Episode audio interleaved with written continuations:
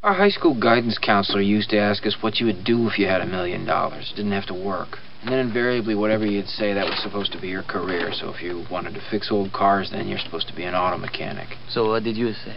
I never had an answer. I guess that's why I'm working at Initech. No, you're working at Initech because that question is bull to begin with. If everyone listened to her, there'd be no janitors because no one would clean up if they had a million dollars. If I had a million dollars, if I had a million dollars. Talking about millions of dollars. What would you do if you had a million dollars? Tell you what I'd do, man. Two chicks at the same time, man. We're living in a material world, and I am a material girl. Or boy. Well, what about you now? What would you do? Besides two chicks at the same time? Well, yeah. Nothing. Nothing, huh? I would relax. I would sit on my ass all day. I would do nothing. Well, you don't need a million dollars to do nothing, man. Take a look at my cousin. He's broke, don't do If I had a million dollars, if I had a million dollars, well, I'd buy you a house. Hello and welcome back to Stocks and Jocks. I'm Tim Andrew on the board. If you had a million dollars, I don't even know how rich you'd be today, but you'd you'd still rather you'd still like to have it. You know, it's just one of those things. You'd still like to have it, but you want to have it after tax, not before. Just saying. Do we have Mr. Kevin? Yes. How, how are you? I have a uh, I have a habit of calling you on Fridays, so here I am. Yes, yes. Uh, and you might be in town next week, eh? I might be, I will be, but I might be in studio next week. We'll, we'll Uh, do you have to out. do you have to go out for like uh, a planned dinner every night, or uh, are you available to, to put us on your expense account? I don't know yet. I don't know yet. Haven't gotten that far in in the uh, planning. We're just talking about who's driving now. So Well, if you if there's people you have to take out to make it seem like you got a bunch of colleagues and and stuff, we, we'd be happy to come with and be shills. yeah, we could. We, we- you guys could pretend you know me, and well, you know me, but Yeah. you could pretend you like me. And and, Um, and we're yeah, we- we could do we could do all that kind of stuff. Yeah, there you go. The uh, God, I was uh, actually talking to some people last night. I met some people from uh, CBOE. One of my friends, uh, well, he's not been on the show yet, but he will one of these days. Hopefully, Roy, Roy Briggs, who uh, does a nice job over there. Uh, he had a bunch of his younger entourage in there, and uh, all the people who work for him. And it was very pleasant, very nice people. Young, uh, young, uh, young group, and very, very bright. They all like working for the CBO. A couple work at OCC, but it was nice, and I was talking about. They were asking me about the show and some of the people on there, and what they all did, and I was telling them about you and Ivy Tech, and boy, they were very, very interested. Matter of fact, one of the young ladies knows uh, somebody who ended up going to Indiana that started out at Ivy Tech, so they did real well.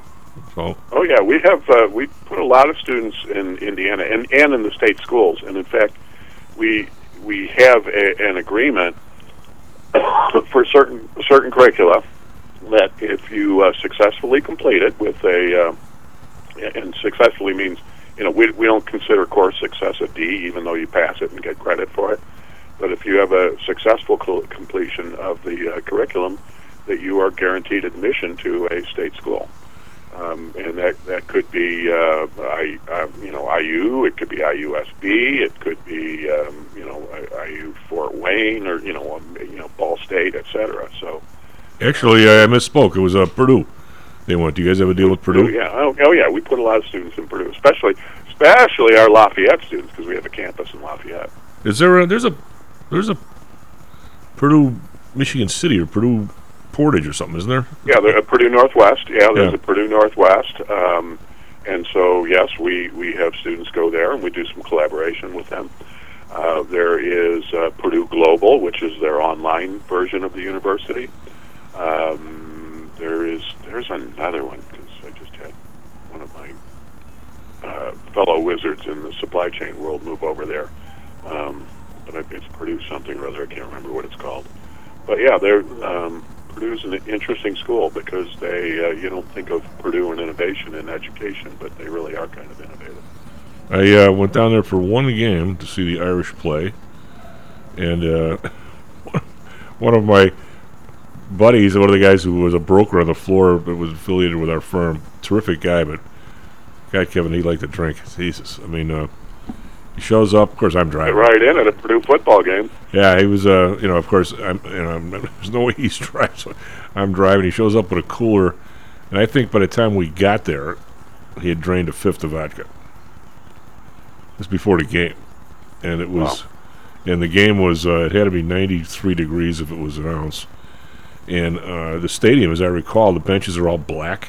God, was it hot in there? God, was it hot in there? He, he was he was hurting. Well, it, and it and it is uh, far from the world's greatest place to see a game too. Yeah, I never even never got to see campus or anything. I would have liked to have walked around, but I was just interested in getting everybody home. it was like one of those deals. Uh, yeah, the pri- uh, mission mission number one: get them home. get everybody home. Yeah, just like God.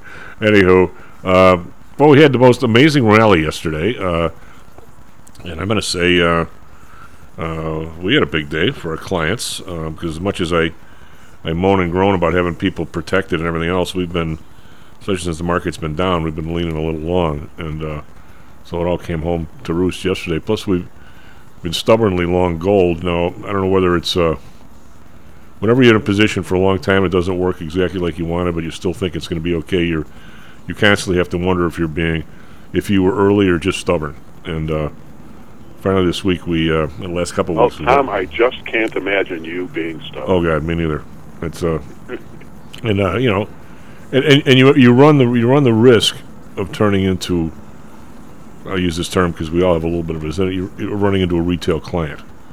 Where every time you hear somebody that's bullish on gold, you feel you feel like you're vindicated. and when, it you know, it doesn't matter. Opinions mean nothing in the market, right? I mean, it's like, uh, what did our, our friend, uh, the real real attractive um, black haired lady who was on with uh, the guy who died on CNBC. Uh, she's on. Well, She, You've, you've narrowed it down, haven't you? Is that Maria Bartiromo? no, no, no, the one after her. Dude, She's real pleasant. She's on uh, CNBC now or something. She does a, a show every night. Real talented. Anyway, she, she what she say? Uh, I'll clean it up. She goes. Opinions are like noses. she didn't say say noses, and they all stink. Um, So they all, if you do it with noses, you say they all smell. Yes, yes. Well, that's true. I, sh- I should have done that. But anyway, it was a a massive update. I don't. I'm. I was just. I was cleaning through my stuff here, my files, for lack of a better term. And I just. I mean, I, know- I know I harp on this, Kevin, and, and it, the thing that the thing that the reason why I harp on it is because everything depends in my in my view of the world. Everything depends on everything else. And we just had a, an election. Well, we still have an election because it's still not, not resolved. Um, Yeah, no kidding. yeah. Well, it looks like I'm on this page about the. Uh, you, you this election results where they, they keep clicking the, the House. Every time somebody's confirmed, they click on who's got what. Well, it looks like the GOP is up to 211. They need 218. Yeah, and there's enough open where, you know, even if they, uh, they, they only need like a third of them to. Well, some of them are. They've got them all leaning. Loo- But how did how did a state, one of the largest states, Florida, manage to count everything in a matter of hours, and the rest of these people are taking, you know, all week? Well, Maine, Maine's got none of them returned. Nevada's got the entire southern half of the state, which is where most of the people are. They got none of those returned, although they, they're leaning, they're light blue, they're powder blue. Okay, so Washington looks like they've got at least three or four districts that are powder blue. Oregon's got a couple that are pink and one. So I'm going to say, just by looking at the colors here, which is very inefficient, we got the Dems at 192 and GOP at 211. Just by looking at how many colors are left, I'm going to say with 218 needed for majority, I'm going to say the GOP comes out with uh, 220, Something like that, yeah. something like that. So uh, we have, uh, and I think the I think the Senate's going to be back to 50-50. So how is it that there are there's not one independent rep in the entire country? You would think there'd be somebody. There's two independent One senators. would think, but you, you can't get the the money behind it. Like anything that this, you know, we've talked about this lots of times. When it comes to getting alternate parties on there, I mean, I, you know, Trump sort of played the Republicans who are, you know, easily, uh, you know, they're they're out there to be chumps, I, I think anyway. But um, you know, I think that's their um, reason for being. Um, but um, the if if you really really want to get traction as a party, it's a long haul endeavor. You have to start at the grassroots level. You have to start putting people in your, you know, on your school boards, uh, on your, uh, uh, you know, your uh, whatever your uh, city or uh, township or whatever boards are. You have to start building from the bottom up, and then you start finding your people into state statewide offices, and once you start to populate statewide offices, then maybe you have enough organization to start, you know, thinking you can have a senator or uh, or some Congress uh, congressmen, congresswomen. Um, but it's only then, and and this is this has been true long enough that we could easily have done it. You know, we could it, it could be happening now if people had made it a point to take care of business years ago. But now, you know, we're we're 20 years away at least. Well, the uh, only from the that- other that way- kind of representation, and that's that's a shame because we could really use it. Well, I mean, in, in my district, there's one party. And, that, and, and the weird part is, I mean, I know that the uh, Republicans would say that they, in the city of Chicago, there's only there's one party. It's Democrats, and they're basically bleeping the whole thing up. Kevin, there's, there's no party here. These are these people are emperors. it has nothing to do with being. Matter of fact, the mayor now is does not run as a Democrat or a Republican. They all run in a big group. Then they, then there's a uh, runoff. I mean, I, I, I don't think that the that the two people that my state senator and my state rep that are running in a district far far away from me, they just take one little finger into our area to make sure nobody's vote counts. They both run unopposed. I don't think they know what party they're in, or, or they're I guess they get their money from somebody that it says Democratic, but they wouldn't care if it was the other one. I don't think. Difference? No, that, that- that's that, that goes back to the old days of you know the whole slating process and how that always worked. But it, it, you know, eh, Tulsi Gabbard is right. She talks about the uniparty uh, a lot, and and so you know, really, what are they what are they arguing? What's the argument in Washington? Well, the argument is over who's calling the shots, but they're all calling the same shots. They're calling. They're calling the shots about who gets the mean, money. essentially the same shots. Yeah, there's some philosophical differences, especially when it comes to social issues, but uh, but by and large, you know, when it comes to geopolitics, when it comes to spending money, when it comes to all of those things, they're the same people. I think it, it has to do with who who dire- it's it's been kind of a new world with these huge mega companies. Um, and actually, it's it's not new. I would really recommend every every listener uh, and anybody you know take a few minutes out. It won't take long if you can find. It's it's around somewhere, and you get them for like next to nothing. Uh, used books, Kevin's old firm, Better Worlds books. Find the sovereign state of ITT. It's a book I read it in friggin' college, and I'm going to say that uh, Harold Geneen's view of the world. He would they were the they were the first big conglomerate was ITT. I, I think they were anyway, Kevin. If not, they were they were right there, and uh, and they owned all kinds of stuff. These are International Telephone Telegraph. They were the guys that put the telephone lines under the Atlantic and everything, or the telegraph lines, and and uh, there's a page or two in the first chapter where they're at some cookout, and Harold Geneen is just thinking to himself about what the world is like and how he is he's the master of the universe. If he could just get these chumpy governments like out of the way, he could he could he could do more for the world than like any of them. Well, fast forward to Musk, uh, uh, Bezos, you name it, right down. This, this, this never changes. But what I'm saying, Or or in in many cases, you uh, Musk and uh, Bezos and guys like that are, you know, they're very public. Gates, you know, the same thing. They're they're very public. But I, I'm wondering if the real power isn't in the people who kind of That's- lay lay a little lower. bingo, Um, bingo, bud. and uh, you know, so that we're when we're talking about that, what we're really saying is, um, you know, look look at the pharmaceutical industry and and and not just the last two years, but how uh, how much input they've had into public health policy for a long, long time. And so, you know, so what happens? Um, you know, we we're going to get Trump in office, and everything's going to change, right? We're going to drain the swamp.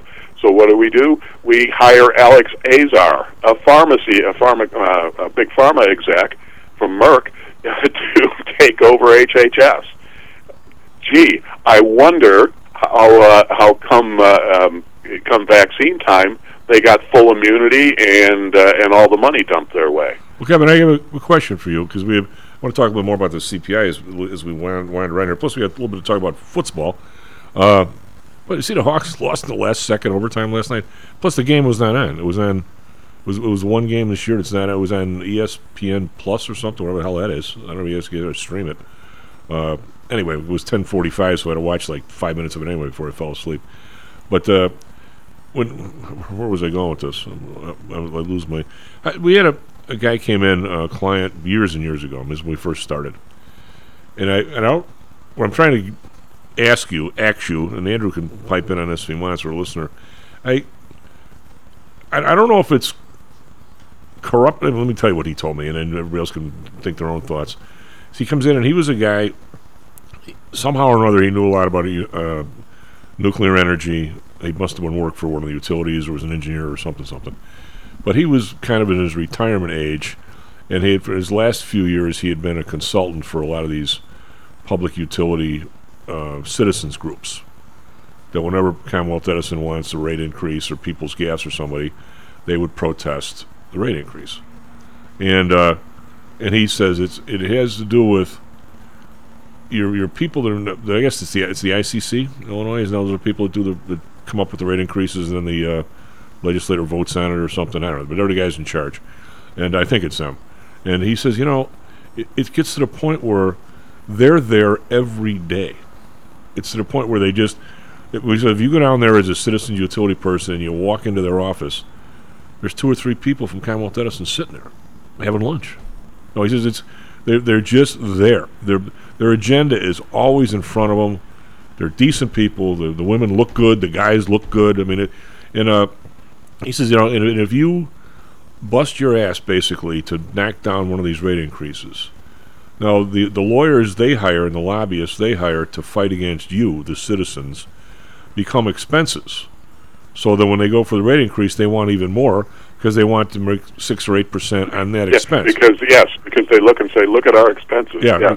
Yes. So, so he said, but if, you win one of these things, which is kind of rare, is maybe your group, who is unpaid, by the way, goes out to some, some saloon like the Tripoli, not not someplace in the Loop, and, and has you know a couple of beers and maybe a shot. And while you're doing that, he says they're already putting in the next in- rate increase and paying those guys to do it, and and putting that one on the ti- on the tab. He goes, you just can't, even if, he goes, you can't accuse the people at the state necessarily of, of just being bleeps and getting paid off. He goes, but that may be happening.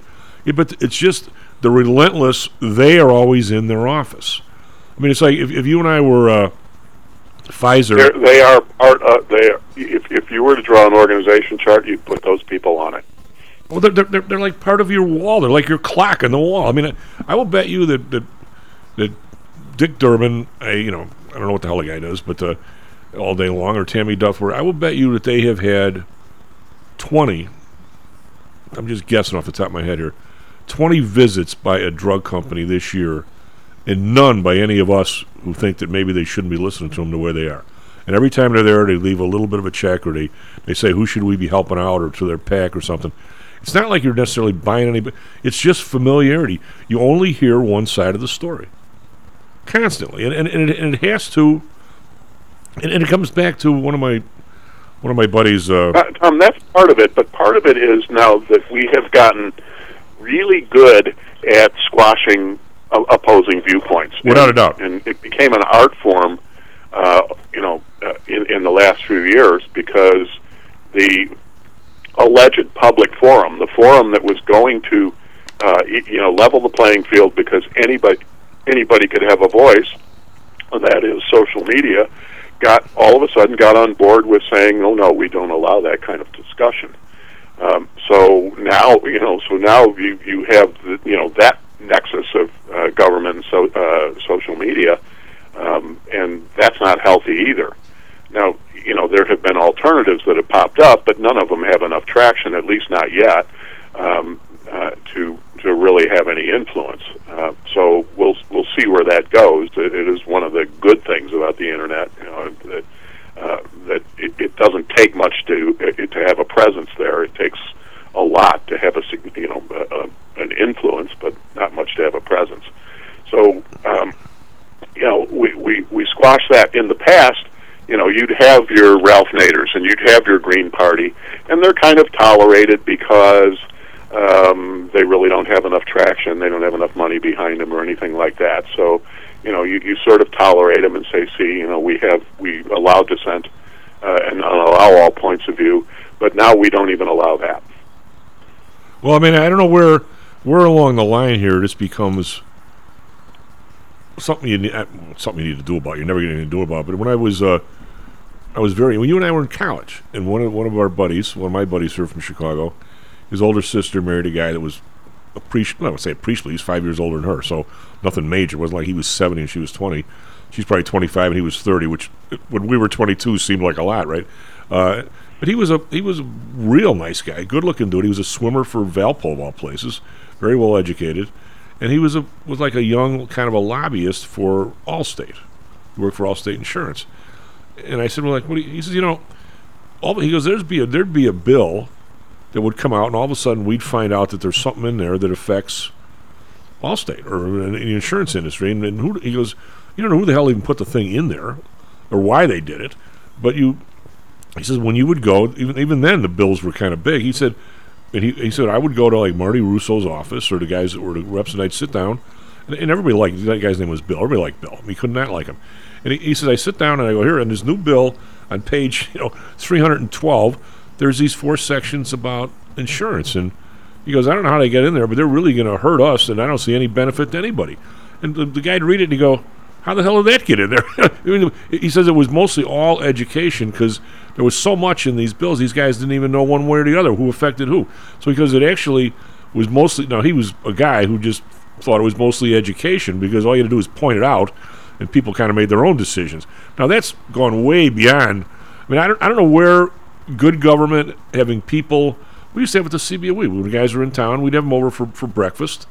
You know, you give them you know scrambled eggs or whatever, and you, could give them a five hundred dollar check, and they sat down and listened to your industry, learned about your industry. I thought it was actually very positive, Kevin. I mean, but how do you go from there to where you're just constantly pouring money at somebody? You you you, you cut out other people's views, and you and you, and you don't let anybody else in the office, and you're so I don't know I don't know where the line is. I just know we seem to be over it. Well, and we we have tried legislation to rein that in in the past. Um, some of it has stood up, some, uh, but uh, hardly any of it, frankly, has stood up. Um, but but even so, it the process just gets so co-opted that um, you know it's it's written in favor of somebody. So you know we just we just aren't really good at this. How, how do you fix it? Well, you know, I would start with things like, well, we've talked about everything having an expiration date, so um, you know, uh, I, I think that's that's probably important. A lot of things do have expiration dates when they pass legislation, but most of it doesn't. Um, and then the other thing is, I, I still think it would be absolutely a great idea to say before you, you know, to have a like a Senate rule and a House rule that says before you vote on legislation, you have to sign under oath certification that you have read the entire bill. That Wow. would one, it would prevent, you know, here, here's the bill we're voting tomorrow. It's 2,000 pages. So, you know, nobody's going to sit down and read 2,000 pages in a day and then sign off on it. Um, and then, uh, and and so and par- and part and the next thing that would happen is we would get smaller bills. We Well- would get, you know, we would get a limitation on wh- on how much crap goes into them. Well, Um, and, and and so you just look at it. Um, you know, we've talked we've talked about inflation. Look at some of the stuff that we put through this year. We put through an in- infrastructure bill that is probably less than twenty percent infrastructure infrastructure Oh, spending, but it's trillions of dollars. We put through um, an inflation reduction bill, which is laughable. Yep. By the way, the president just on Wednesday said there he, there really isn't much he can do about f- inflation. Then why did you push this bill through if it doesn't do anything? because you, you But reward the people I digress it because it's not really about it. But it, you know, we call it the Inflation Reduction Bill, and then we have thousands of pages of other crap in there, and you know, so uh, you know, we have to make that. That's what's got to stop.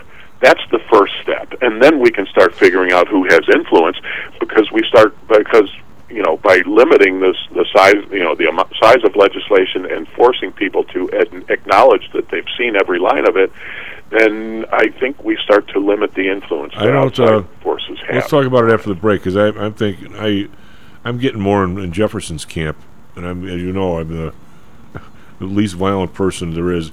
I'm more in Jefferson's camp that you need a revolution every couple hundred years. I mean, I don't. I don't think for. Maybe. I don't think for a second, Kevin, that you can get that kind.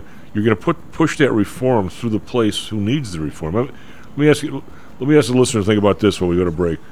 City of Chicago has 50 aldermen, which is what twice as many as New York. How many people have to leave the city of Chicago before the the the uh, city council themselves says we have too many aldermen? I'm going to say it would have to be like there'd have to be f- It'd to 50 be like everybody. have to be they'd have to be they'd be the fifth the last 50 people for that to happen. No, no, you- you'd have to you'd have to get at least to 49. Yeah, you'd have to, you'd have to get the yeah. SP futures up 12, NASDAQ futures up 43. Be right back. How much confidence do you have that your investments will make you wealthy? Do you truly know the odds? Welcome to Luckbox, the control freak's guide to life, money, and probability. Luckbox shows you how to gauge the likelihood of success before you commit to an investment or any other decision. And Luckbox is free for one year at luckboxmagazine.com/jocks. Each new issue dives deep into the current investing climate, separates the signal from the noise with relevant trade ideas, and equips you with cutting-edge tactics you don't already know. Luckbox is the essential magazine for proactive investors who are hell bent on pursuing life, luxury, and happiness through sports, fitness, travel, food, spirits, music, and a whole lot more. Smart investors don't bet on possibilities, they play the probabilities. Luckbox is $7.99 on newsstands, but you can subscribe for 10 free digital issues at luckboxmagazine.com slash jocks. Don't rely on luck. Get Luckbox at luckboxmagazine.com/jocks. Is your business being challenged by the complexities surrounding healthcare reform or other matters related to human resources management? If so, then Cognos HR can help. A longtime friend and contributor to the Stocks and Jocks radio program, Cognos HR provides its clients with a perfect blend of strategic consulting and day to day HR management to drive overall improvement in business performance. Companies that join the Cognos HR family are better able to manage healthcare costs, enhance benefit offerings, and improve employee satisfaction by leveraging our access to Fortune 500 benefits. Our innovative onboarding and payroll technology, along with our constant attention to detail, enables us to provide the highest level of quality service to our clients. Now, your time and energy can be focused on generating business and increasing your bottom line. We'll take care of the rest. For more information, call us at 630 401 8810 or search us on the web at cognoshr.com. Cognos HR, Innovation in Human Resources, licensed in Illinois and Arizona.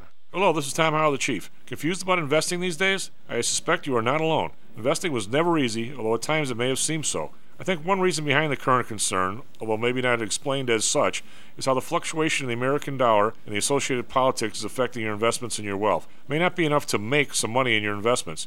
You may need now to make enough to exceed the amount that your leadership is depreciating the value of the dollars you've worked your whole life to accumulate. That same leadership has seen fit to maneuver risk free interest rates to near zero. Providing positive risk averse returns in a zero interest and declining real wealth environment is by far the toughest assignment I've ever had in my years as a money manager. I'm sure that a lot of you have heard that one way to possibly deal with this problem is to invest in so called hard currencies like silver and gold. The idea being that they will retain their relative value in the face of devaluation of paper currencies like the dollar. To be honest, I have never been a gold bug. I've always had faith that having enough dollars and a good investment strategy was good enough. Now I'm not so sure.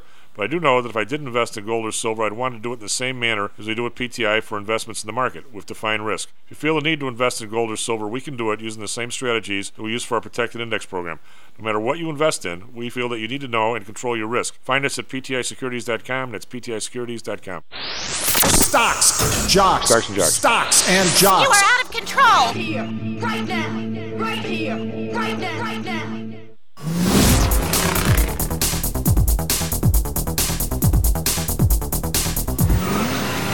Well, North Bank Stocks and Jocks. I'm tomorrow. Mr. Andrew on the board. SP futures up 17. NASDAQ futures up 56. So right now we're carrying on with yesterday's huge rally.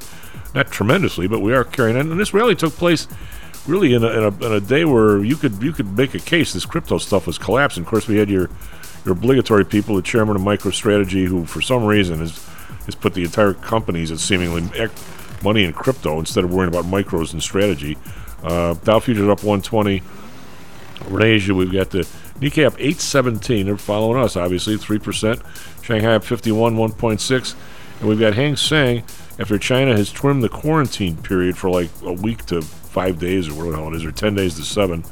Uh, these guys are up 1200 bucks. So they're trading 17,325. They were 14.4 I think on Monday morning. Wow, but what a nice buy that would have been. Over in Europe, DAX up 57.4%, FTSE down 35.5%, CAC around up 20.3 because they participated yesterday, so they don't have to catch up like the other guys. Yesterday, got to got to review this one. Dow up 1,200 points, S&P up 207, that's five and a half percent.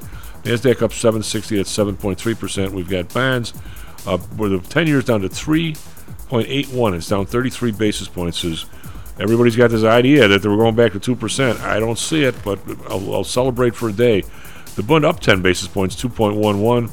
Japan is actually down 1 to 2.24. Uh, oil two dollars and seventy six cents, eighty nine twenty three. Brent up two sixty nine, ninety six thirty six. Natural gas down a penny, six twenty three. RBOB up six cents, two sixty three. We've got gold, which has had a nice run, up another 730, 1761. Silver down 19 cents, 2150. Copper up 9 cents, 285. We've got the uh, Bitcoin down 319, but over 17,000, 17,271. It was under yesterday. Uh, and we have the U.S. dollar, which is getting clobbered. The, the euro is up to 1.02 from 0.97 maybe a week ago. So that's, you know, that's what a four percent move. And the, and the, G, and the British pound is up to 1.17, which is high as we've seen it in really a few months. What do you got for us, traffic, weather, sports? All right, it is 6:36 here in Chicago on Friday, November 11th. Uh, for sports over in NFL, we can look forward to the Bears playing the Lions this Sunday at 12 p.m. And as you mentioned before, over in uh, National Hockey League, uh, last night the Blackhawks lost to the Kings in overtime, with the last point being scored specifically 1.4 seconds before the end of the game. Oops. Yeah, that's not a good time. Um, but for Chicago weather, it is currently clear today, and it's only going to get colder. Uh, we're currently at 49, uh, and we're going to have a high of 49. Uh, but over in Phoenix, we are currently clear at 46 degrees, but over there, you're going to have a good high of 69. Now, finally, for Chicago traffic, uh, there are no major accidents to report. However, traffic is building on the inbound expressways, and uh, particularly watch out for the Eisenhower near downtown, as road construction is closing a lot of lanes and could cause a lot of delays, uh, delays around there. That's all I got. Back to you, Chief. The uh, Kevin, it's uh, it really was. Forgot, forgot the college basketball scores. The, the, the Irish ended up winning. They were only up a point when I heard it on the radio. Yeah, they wound up winning uh, 79-76. They trailed the whole second half, um, but managed to uh, pull it out in the end. They were playing Jerry's kids, weren't they? Yeah, I think they were. No, actually, Radford's pretty good for their you know for their level. They, they're probably good enough to win their conference, but um, but nevertheless, um, not a team that you should be uh, needing a, uh, a last second shot to uh, to beat. Um, but hey, Louisville lost its exhibition game, so you know it, it, happens. You know, early games. One of their one of the um, Notre Dame guards was out, um, so they could have used him. Um, but when I, you know, if I uh, were to pull up the stats, I would tell you that the uh, um, the second half uh, was uh, a little bit of an ugly shooting half, to say the least. Um, and uh, um, and, and points off turnovers was uh, was really kind of an interesting thing because uh, whereas at points off turnovers, uh, Notre Dame had six, and uh, Radford had 18. So there's why your ball game was close. Oh God. Well, it's uh, sometimes when uh, when people before we get into this CPI stuff, which I have a bunch of stuff here that I would dug out from old old papers. Uh, we had a, a guy who's uh, well, he worked at Pullman with us, and he was a pretty good softball player. But his brother had a team, so I where I played on the team on Tuesday, Thursdays at Tinley Park at the mental home of all places, and uh, and those, they had a team on Friday night at Mount Greenwood that we played against, right? So the guy, the brother, let's just say he was not the sharpest knife in the drawer. I mean, I to the to, to almost to the point where it was laughable, which you never want to say about anybody. So all of a sudden, one Friday night, we come out there, and they had a good team, but so did we. So we beat them by you know two, three runs, and it was a good game, but we we were just a little better. And uh, after the game, we go shake hands. He says to me, "You know, we were missing two, three guys." And I said, "Really?" And he goes, "Yeah. You know, if we'd have had those guys here, uh, we'd have kicked your ass." And I said, uh, "Well, um, you know, we were missing two, three guys." And he goes, "Really?" I goes, "Yeah. You know, I, I think our two, three guys we were missing are better than the two, three guys you were missing." And he looked at me like I had four heads. I mean, at what point do you say, y- y- "Here's our team, let's play"? I mean, You can't. You can't. Yeah.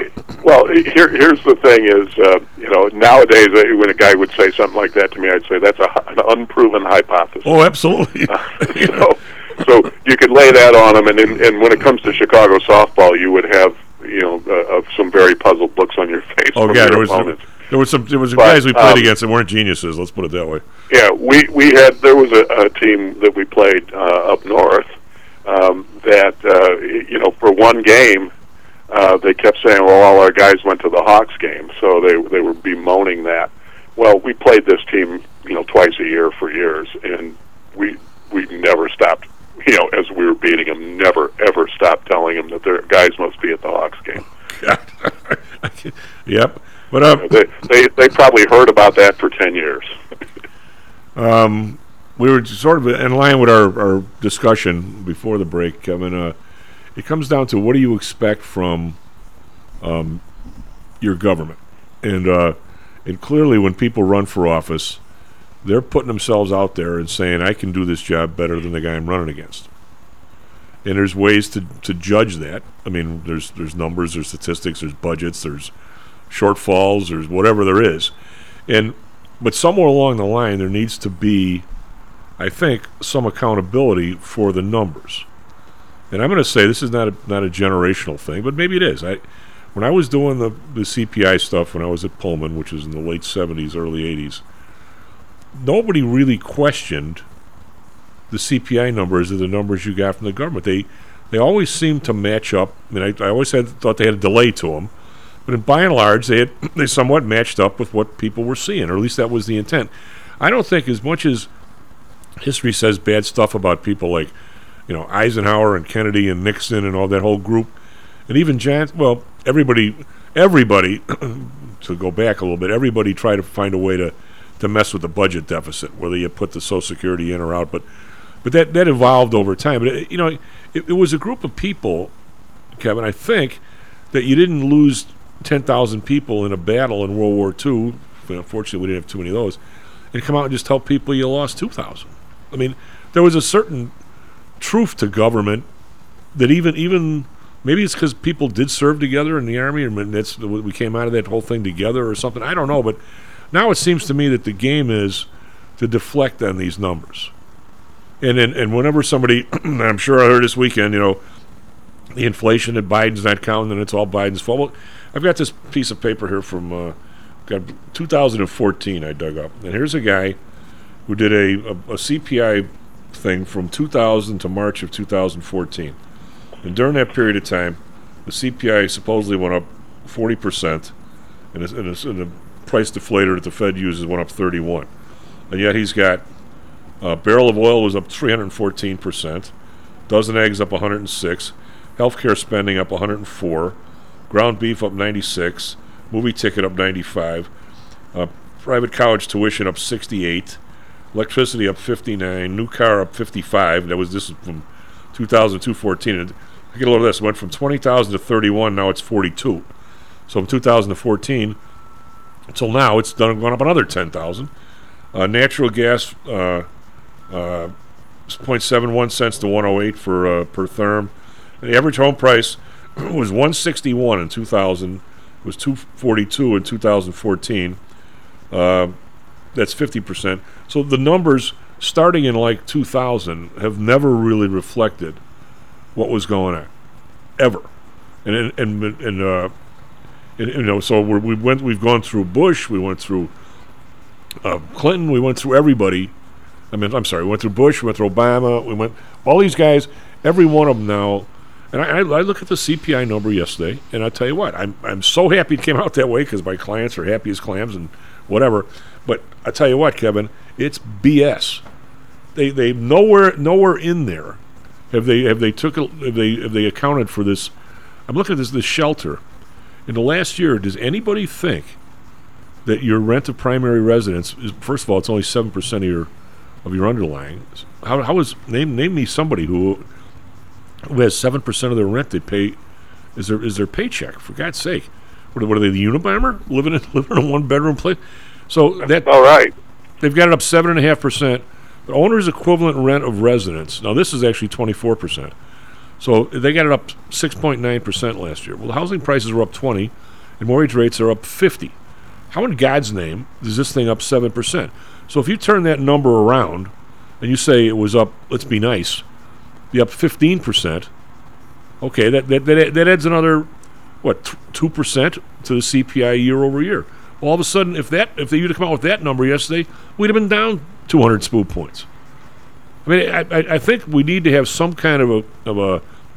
You mentioned before the break what it's going to take for these guys to, to do what, what we want them to do. You know, and obviously the, the Obama phenomenon, where you, you elected somebody who didn't have a chance to be corrupt, corrupted, but guess what? He got corrupted real fast. And by the way, and then there was a Trump phenomenon. It just takes. Oh, he was corrupt.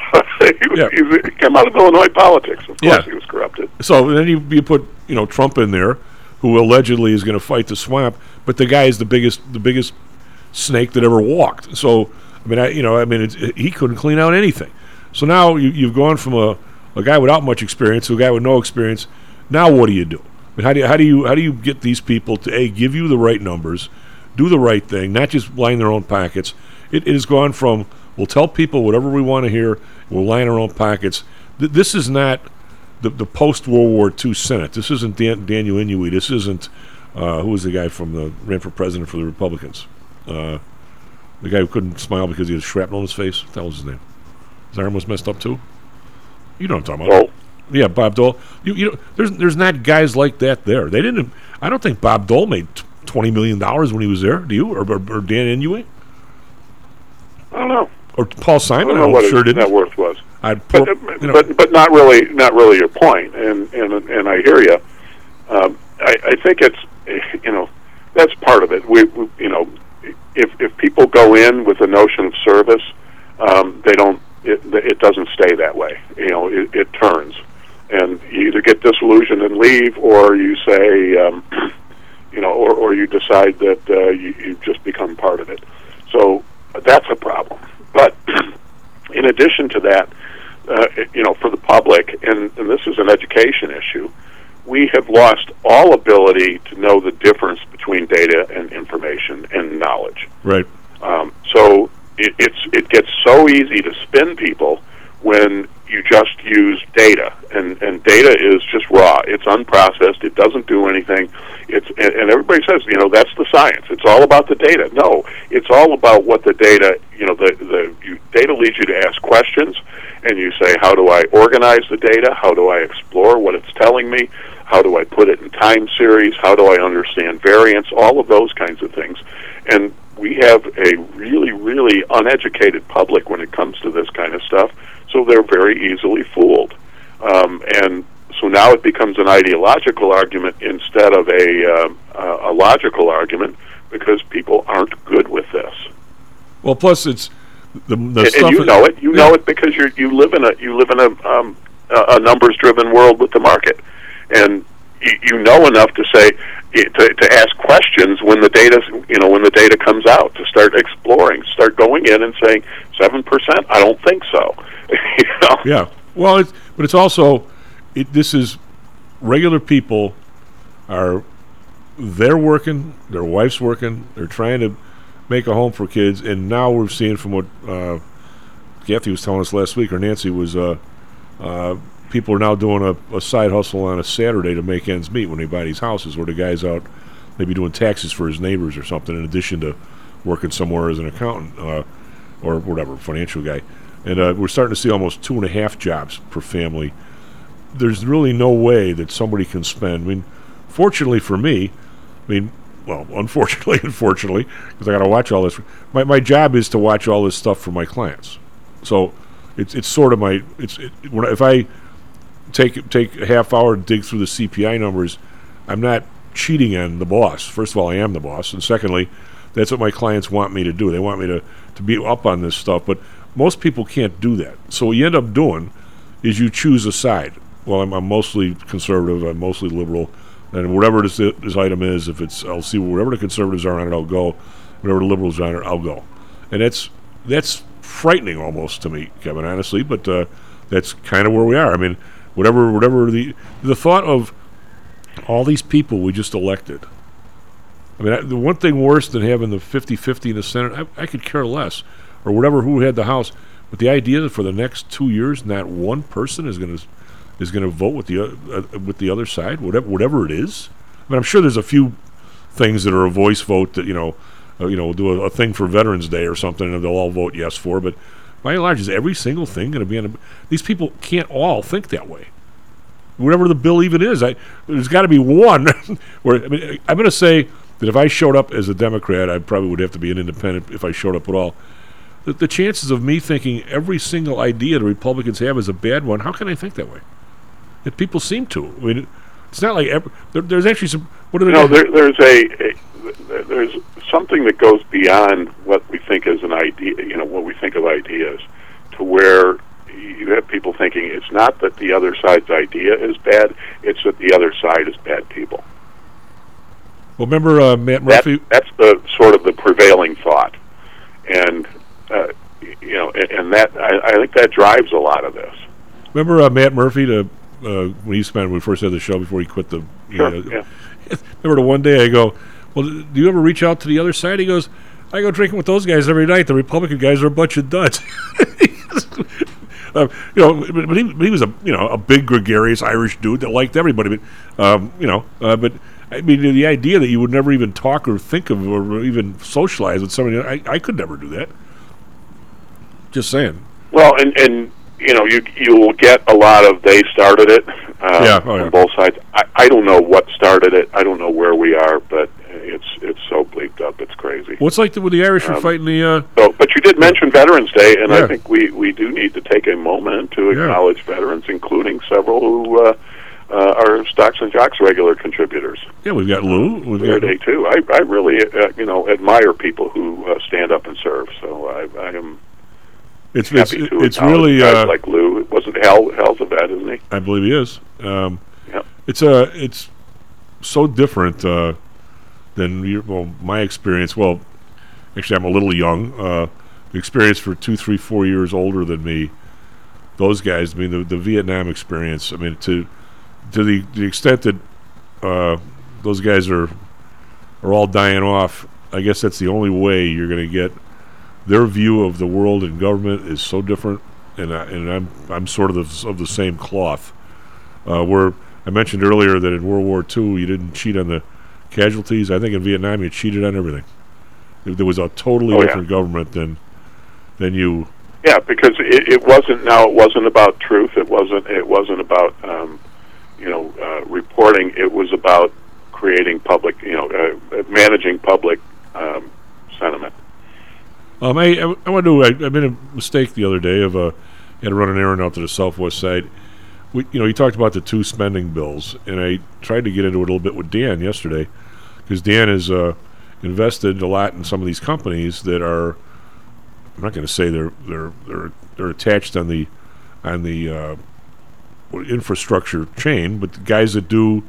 Mean, he has some place in Florida that they do a lot of the uh, asphalt paving and things like. I mean, is what they've done for for years. It's not like they, you know, got in business because they knew Biden, and but uh, and they were supposed to have a real lot of business, and the business sort of, you know, it's he said it's improved, but it's nothing like you would have expected given the size of the bill.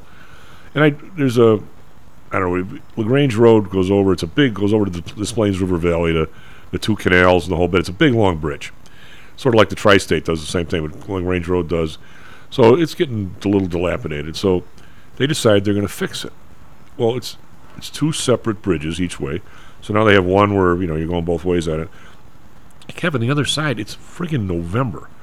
They don't even have all the pavement off the old bridge. And the uh, I went by there the other morning. I counted four guys working. I mean, the idea was they, they sold everybody. It's going to be done next year. Kevin, they're not going to have one side done next year. I mean, we're, we're talking about a four year project. It's going to take longer to fix that bridge than it did to fight World War II, for God's sake. And the will and, and right next to it, the next bridge over uh, before you get to 83 is Willow Springs Road. Well, they decide they're going to fix the Willow Springs Road bridge. There's maybe four people working on that. That's going to be a two-year project. So there's two sequential bridges over over the uh, well, the Lagrange is not closed because you've got one lane versus three used to have. How how can we the, the entire thing we see, going back to the, the pens at the voting booth, they're all bled through. What did what John Flanagan say that he actually had his other thing under it, and it, and it bled through onto some of his other his his other circles he was supposed to. Fi- how do, how the hell is somebody not test? How incompetent are we, or are we just so worried about giving the right guy the contract? It's one of the great arguments for smaller government, for less government. Although you know one of their roles that you can't make smaller is conducting elections. Well, I, I mean, I don't know how you. I mean, when I was uh, in college, uh, one of my buddies, Jim Verbeck, and I, when I tried to get hired on as a laborer for the the expressway, because they were paying like three times more than anybody else. We must have gone there four or five times. There were hundreds of guys wanting those jobs. Do people just not want these jobs anymore? These college kids want no part of uh, God working for an, an expressway for a neighborhood. It was a lot of exercise. You got in good shape, uh, and you made a lot of dough. Oh yeah, yeah. I worked for a sewer contractor. Doing a, a lot of my work was pick and shovel. I never hit the ball farther than I did that summer. Well, I'm- saying, does anybody just not want this stuff, or they don't want to hire them? They want to milk these jobs for four years.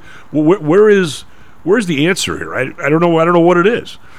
They can't find iron workers. They can't do this. People want to be there, or they, or they just want the job to milk milk the job for four years and say we don't need another job or something. I don't know. I, I can't figure it out. But why don't? Why, Yeah, I, I I don't know. I, I don't know how much um, the difficulties hiring, uh, late, you know, just hiring a workforce uh, are contributing to that.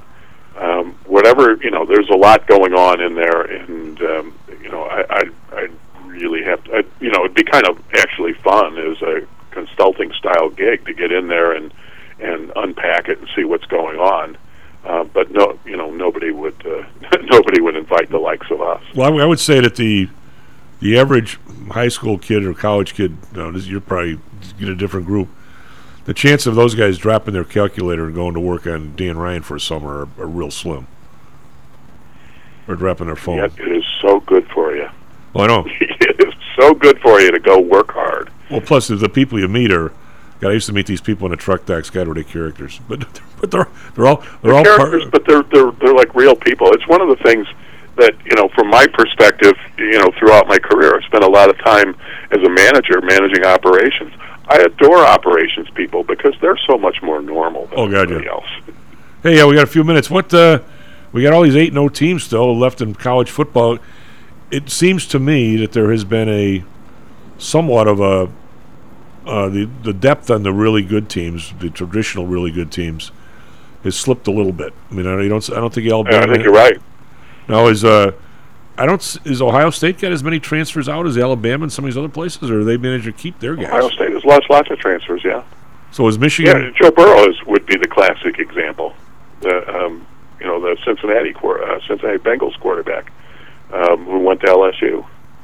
um, because he was going to play behind. Uh, uh, let me see, I forget who was there at the time, but then Justin Fields came in, and so Burrow left. What? Uh, I made a, a And, and he he left, and I, if I'm not mistaken, he won a Heisman Trophy after leaving. Yeah, well, I I made a bet the other night. I said, "Well, bet everybody a, a, a really good adult beverage that within four years there's going to be one or two colleges that don't even attempt to recruit high school kids and just just take transfers." It could be. I mean, I would if I'm if I'm Notre Dame right now. You know, it's it, it's it, it's it's sort of like the uh, the team that doesn't have uh, draft picks. You know, the the LA uh, LA Rams. Uh, we, we don't need draft picks. We can sign free agents.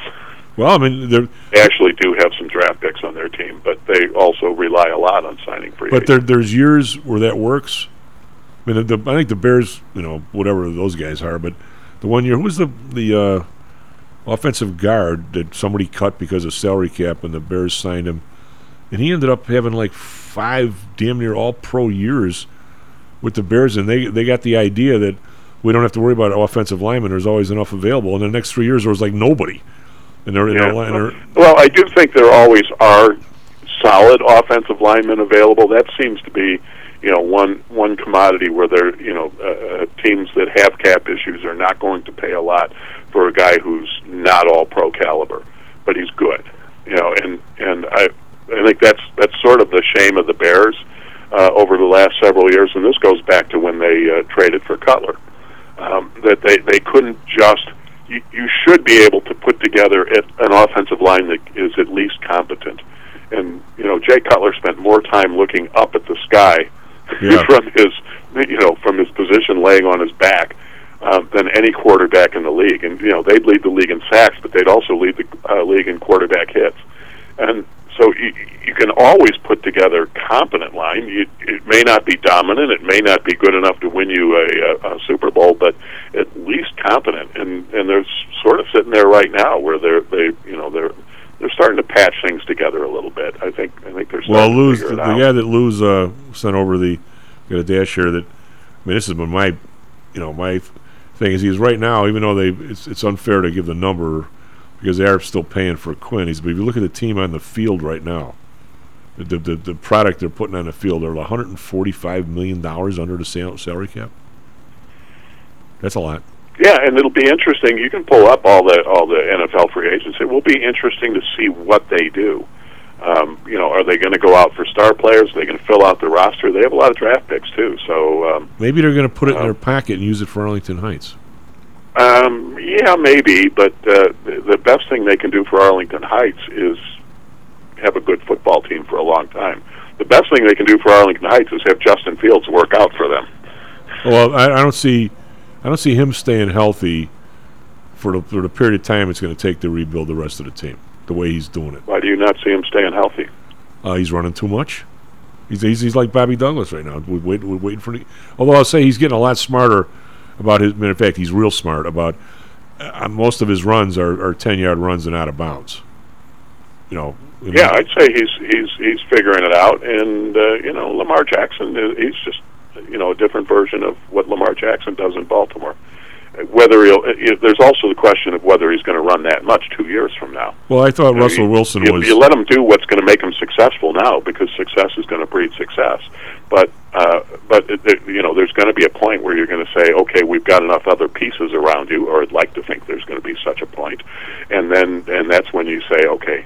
You well, we're when, when Seattle had the real good, te- real good team when Russell Wilson was a little younger, I thought that whether he was coached so well or he just figured it out himself, that he would be a regular quarterback 80% of the game. Then the, in the fourth quarter, when the defense a little gassed a little bit, he'd make two or three 15 yard runs and totally gas. and, and, and that's all he needed to do. But he was on about a six or seven run limit. Either he did it or they did it. This idea that, you know, I'm going to run 20 times, I mean, I loved watching Bobby Douglas too, and he ended up getting hurt, right? So, anyway. Well, and and he and he wasn't really good at anything else. I, I think you'll find that Fields is going to become a pretty decent passer too. I would I would hope your SP futures up 20. We keep going up here. and as if he's up 75. Uh, we'll be right back, Mr. Karl Denninger. This self directed trading is a lonely job. Online trading is not as easy as point and click. No, it's not. Everyone, even professionals, need to share ideas and think out loud every now and then. That's what I like about PTI Pro Direct. Their staff of former option floor traders really helps me choose the right strategy for trading option volatility and plan the time decay for my covered writing program. Yep, nothing can replace years of trading experience to stop you from making that dumb trade and for saving a few bucks. We've all been there and done that.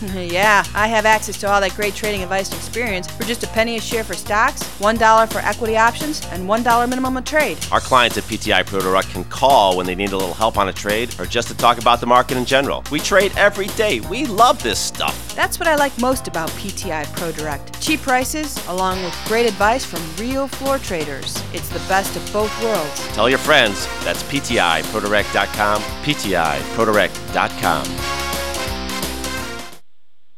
Are you one of the millions of people who suffer with pain? Do you wake up in the morning with stiffness in the lower back or neck? Why are you using medication to cover up the symptoms without treating the actual cause? Painkillers, muscle relaxants, and anti inflammatories are not the answer. At ChiroMed, physicians are trained to detect the cause of your symptoms and to correct the underlying problem. If you're ready to listen to common sense and do what it takes to make changes in your body that can affect your health for the rest of your life, give ChiroMed a call and set up a complimentary consultation. They are located in Orland Park and can be reached at 708 403 2727. 20,000 patients over 22 years have been treated at ChiroMed, and over 90% of them have had positive results without medication or expensive surgery. Isn't it time you did something good for your body too? Give ChiroMed a call, 708 403 2727. That's 708 403 2727. Let's get you pain free and living again. Hi, I'm Audrey Johnson, an owner of Home Source Realty and a frequent contributor to Stocks and Jocks. If you're nervous about the stock market and considering diversification, or are looking for a rate of return way better than your banks, consider adding rental properties to your portfolio. Whether it's a condo, single family, or multi unit building, I can help you select a property that meets your financial needs. Call or text me at 708 349 3456. That's 708 349 3456. Or visit my website at myhomesourcerealty.com. That's myhomesourcerealty.com. Hear ye, hear ye! The Homer Broadcasting System is on the air! Stocks, jocks, Stocks and jocks. stocks and jocks. You are out of control. Here, right now,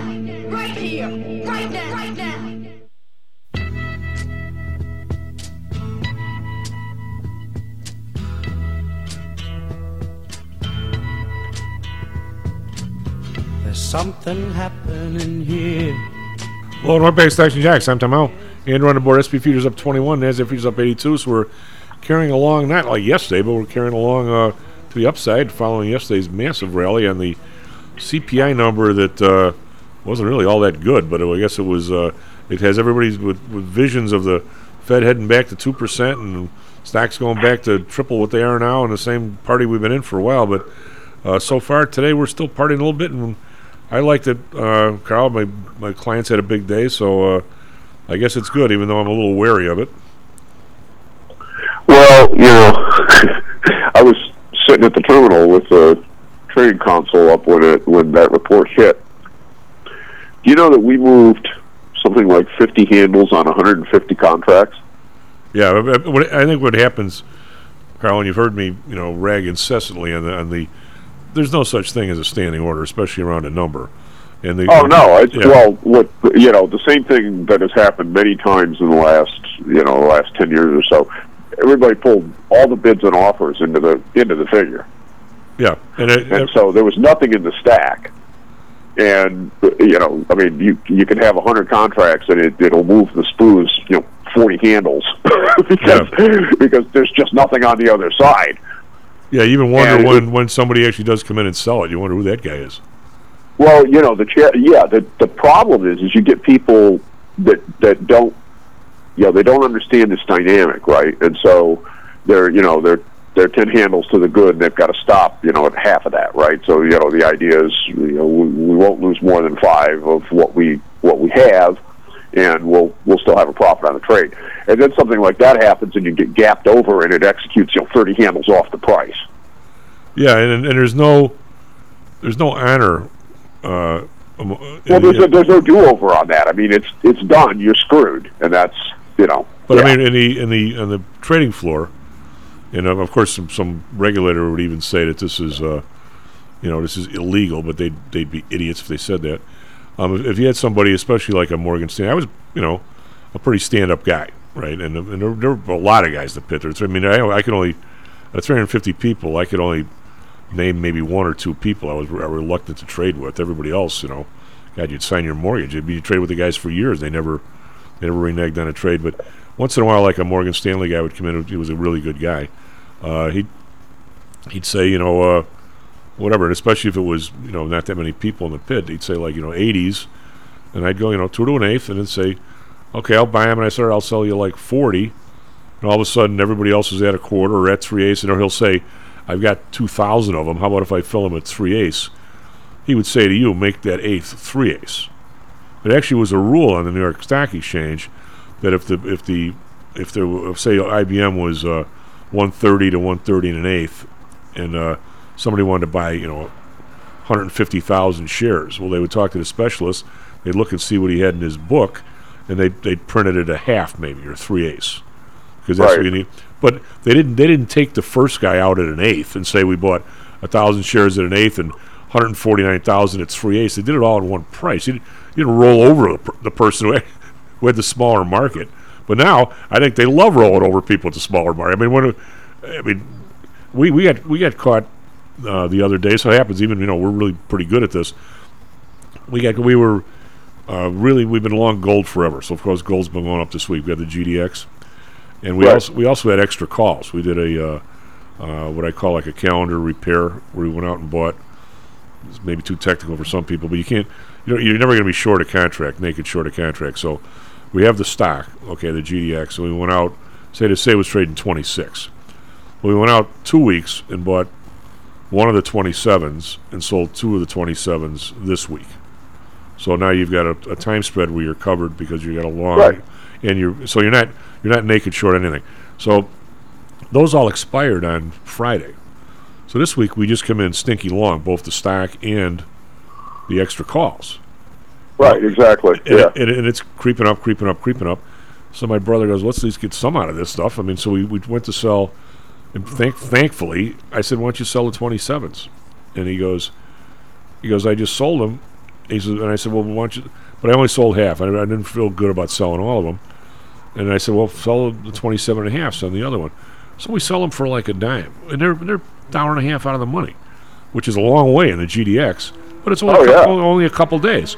All of a sudden, 15, 20, 25 bid, I'm going, what the, what the bleep? you know, I mean, it was it was still we are still stinky long, but still, you don't want to sell anything at a dime and 40 seconds later see a 25 cent. It, it was right when the crypto happened, where the, the guys bailed on Right. it. It was right when it when the crypto thing came out, where the, that firm was going to buy FTX. They said they were going to buy them, and then like a half hour later, people looked at what they were buying and what they were paying. It all turned right around. Bit, uh, the Bitcoin actually went up a thousand points, and it went down three thousand after the after the, the, the particulars of the deal came out. We, we we sold these calls right in the middle of that, and gold absolutely jumped when crypto went down. Well, yeah, and you know, but let's. Uh, I want. I want to dive into that just a little bit. Please do. Please do. All right. So everybody and their brother. I mean, I got a bunch of people on my system that have, uh, you know, have they've made a lot of money by buying the stuff, the you know, the, the Bitcoin stuff. When I looked at this originally, back when Bitcoin was, you know, you you could you could buy Bitcoin for about what it would cost you to buy beer, right? Yeah.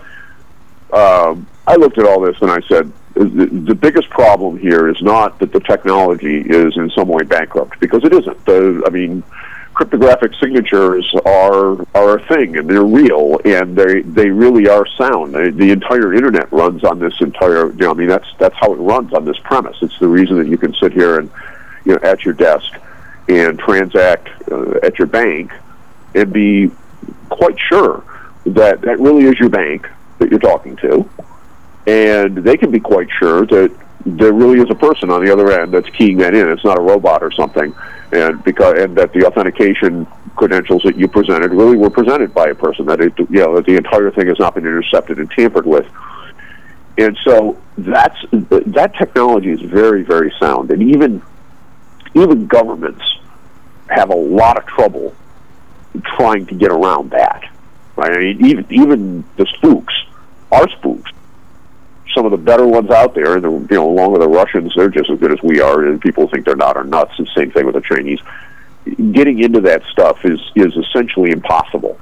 So the technology sound. The problem is that in order for you to actually transact in these things, there has to be somebody on the other side of the trade. It's like anything else.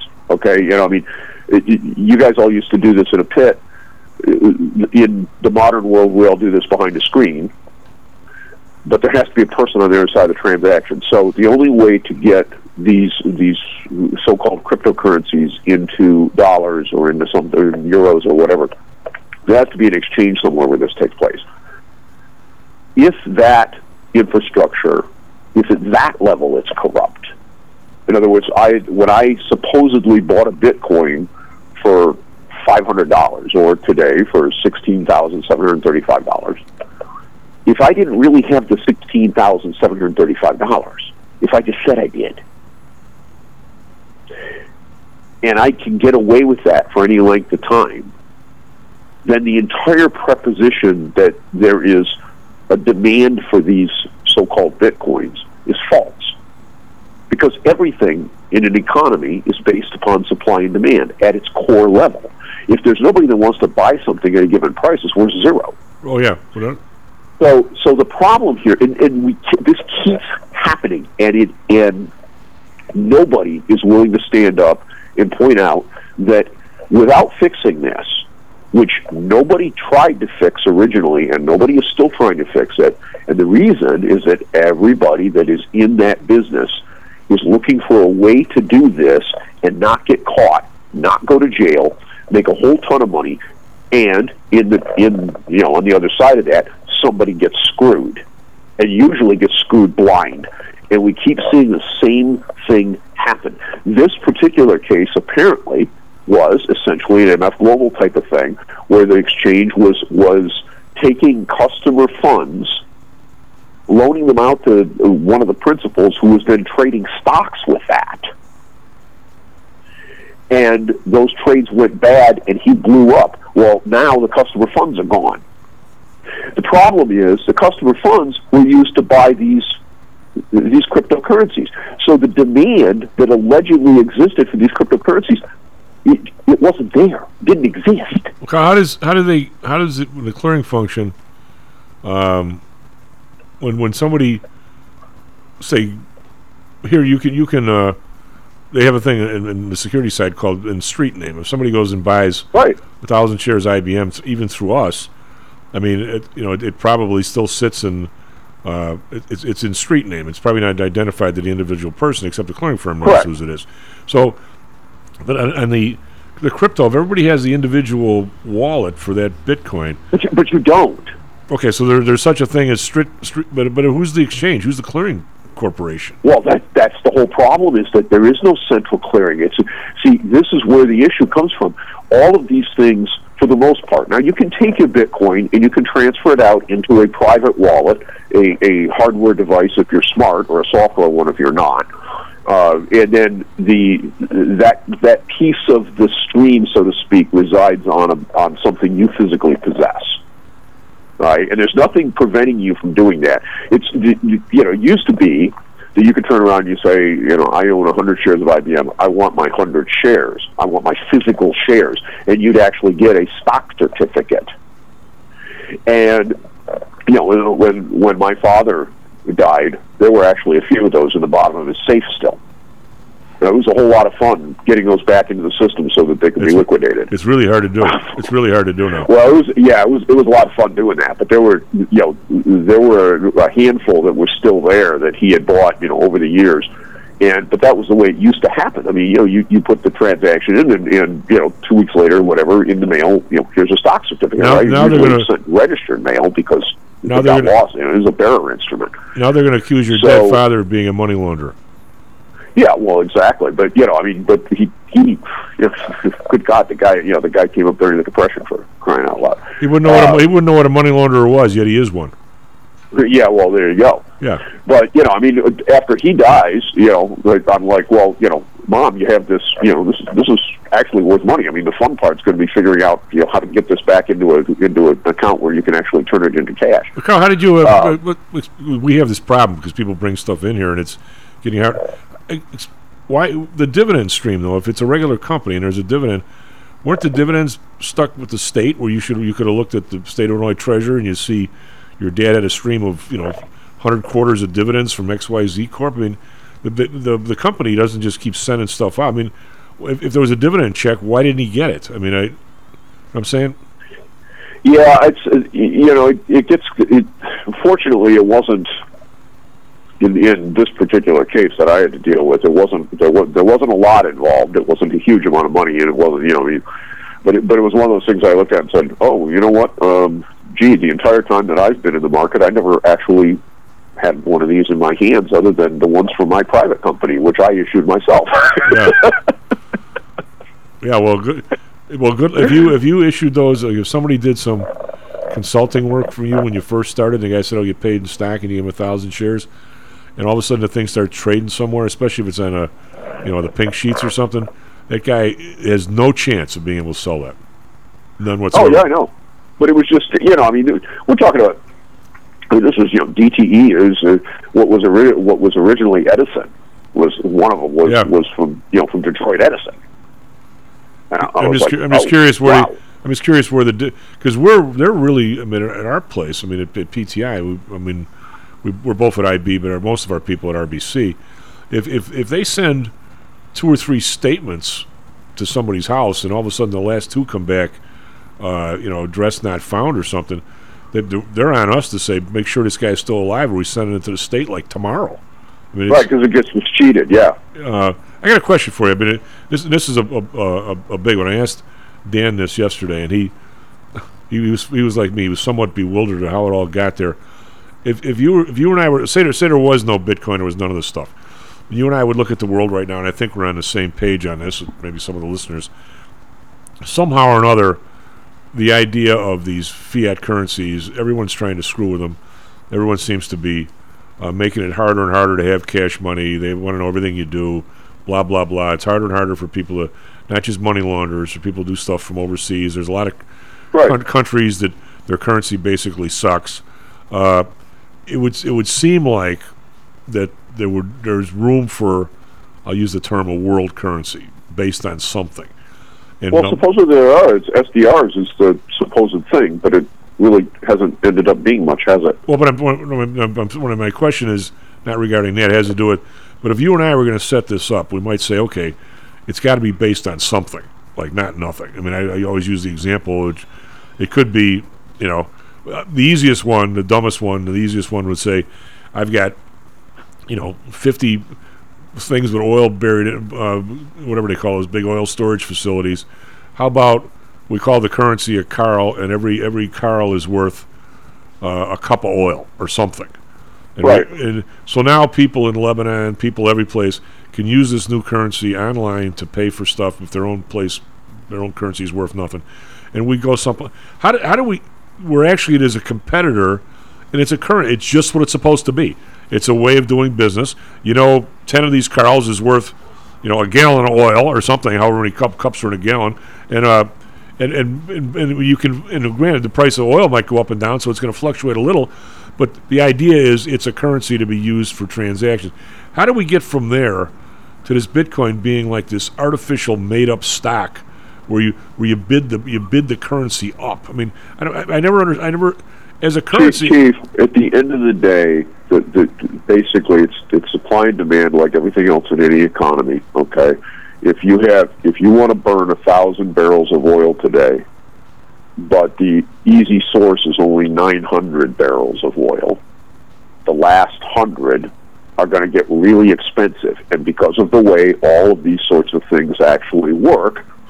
You're going to pay the same price for the for all of the thousand Right, right. barrels that you pay for the last hundred. That's just the way it is. And so, you know, we, we've we've had the same thing happen here. But as soon as that sort of thing starts, and people actually start to show interest in things, and there's there's real demand at the consumer side, at the you know at the at the mug, the the average mug side. If there is a way to cheat that, to cheat that supply demand balance, and not go to prison for it, and not have all your assets confiscated. In other words, it's there's the the risk reward, the criminal co- the criminal quotient, if you will, is positive. In other words, the risk of getting caught times the the penalty if you get caught is not high enough to deter the activity. Oh, without a doubt, without in anything, in anything in this country. And it, but if that's the case, then you are going to have somebody somewhere that is going to scam it, and it's and it's going to happen. And so what it, it you know we see this all over. I mean, you look at all these you know all this garbage that went on with wire loans in the you know in the early 2000s and stuff. And what drove that was that the people in the banking system and in the shadow banking system that were putting together these securities they all knew that they could literally take the documentation that proved that these guys were lying about their incomes and put it in a paper shredder, and nobody would go to prison for doing that. Well, a lot of those guys got huge bonuses based on nothing, and, and they're still. Well, I well I Yeah, understand, but yeah. but the thing is this: if you get caught scamming, you're supposed to go to jail, right? But they knew that if they destroyed the evidence, which normally would get you hit with an obstruction of justice charge, and you go to prison instantly for that, even if they couldn't prove the rest because you you know you destroyed the evidence. Okay. But they knew that none of these people, none of the people at Goldman, none of the people at Morgan Stanley, none of the people that were doing this stuff, or Wells or, or wherever else, I mean, you know, and how many of these different, uh, you know, spin-off places? Look at Countrywide Financial for crying out loud, Oh, yeah. Friends of Mozilo, right? You had this whole industry that got built up around the idea that nobody was verifying anything, and they were not doing it on purpose. They were deliberately destroying the, the information that would prove that somebody had intentionally overlooked facts. And they knew that no one would go to jail for it. Well, you got the same thing that's you know that just moved into a different place. Now it's here and it's in other places. If if you or I could pull something like this with the spoos, the electronic contracts, good lord. All right. I mean, and the thing is, that was this that was the whole thing that the spoofing nonsense was about Well, years you- ago. you- Supposedly, it's been stomped on to some degree. I, you know, I I, I sent a, a, a video up on it. Uh, I was watching over over July Fourth holiday. Uh, while I had a movie on with my with my laptop sitting on a desk next to me, and I see what is very clearly uh, somebody is out there because there's the volume's so thin you can actually see it in the stack on a retail terminal. I'm seeing what is clearly behavior that is not intended to actually transact. Well, what makes you think- Like, very makes- clearly? what makes and I put think- a video up on it, and a couple of days later, I get a phone call from the people up in Chicago, and they're all bent out of shape that I can call them first. And I said, uh, "Excuse me, you're telling me that that Mr. Schlub here, who trades the e-minis, can see something that you guys can't see?" Oh, without a doubt. It was, well, that's doubt. the truth here. The truth is you weren't looking on Oh, no, purpose. no, no, no, if no. you'd been paying any attention to this at all, you would have figured out who it was and put a stop to it because every one of these transactions, I mean, I can't see who's behind the, this, When this my, uh, on my terminal, but these guys can. My buddy Dr. J, years and years ago, he had a guy who. Uh, there were always people who were trying to. Uh, uh, you, you ever heard what the hell's the name of the machine? Track Data. Track Data was one of the Yeah. first machines where you could kind of program the stuff yourself, and and you could you could search for volume discrepancies and things like that. This is back in, well, hell, it had to be the '80s, uh, and and the and so guys, you could program it. I know one of the guys who did, and you you you could program it, and, and you'd say, okay, if a normal stock, you know, whatever, Carl Inc. trades, you know, 500 contracts a day, and all of a sudden one day it trades uh, 1,500, you know, th- three times Z move, as you know, S times V move or something. Uh, this would show up as being unusual activity. Okay, so there were a lot of people. Uh, one of the guys just died. Uh, his his group would go and then trade those stocks. They'd say, okay, there's unusual activity. If if some if these calls traded a bunch, I'm going to go buy that stock. It's got to be bullish. But the problem was, is that that machine did not have the capability, the sophistication to let you know if that if that trade took place on the offer or the bid. So was it just? I mean, it could have been a covered right, where somebody bought ten thousand shares and you know and, uh, and sold hundred calls or something, right? Uh, so, Right. so you'd see the hundred calls trade, but you have no idea if it was connected. I mean, it might actually have been, uh, you know, uh, the, the sell of calls would appear to be bearish, but it might actually be bullish because the guy bought stock against it. So it, wa- it was very sloppy. And what what Dr. J and his gang did, they worked real hard at it. And they they did is they figured out whether or not the the trade took place on the offer or the bid. So you had some kind of a, still not perfect, but some kind of an idea that you were going to uh, that the whoever you know if the if the market's a quarter, I'll use my be be old and use fractions a quarter three eighths, and the trade took place at three eighths. It probably wasn't a covered right. It probably was somebody that actually wanted to get long that call. I mean not 100 percent, but that was the. So when 9/11 happened, Jan's group, and um, you know they didn't know anything was going to happen. Of fact, John was sitting in the office with me.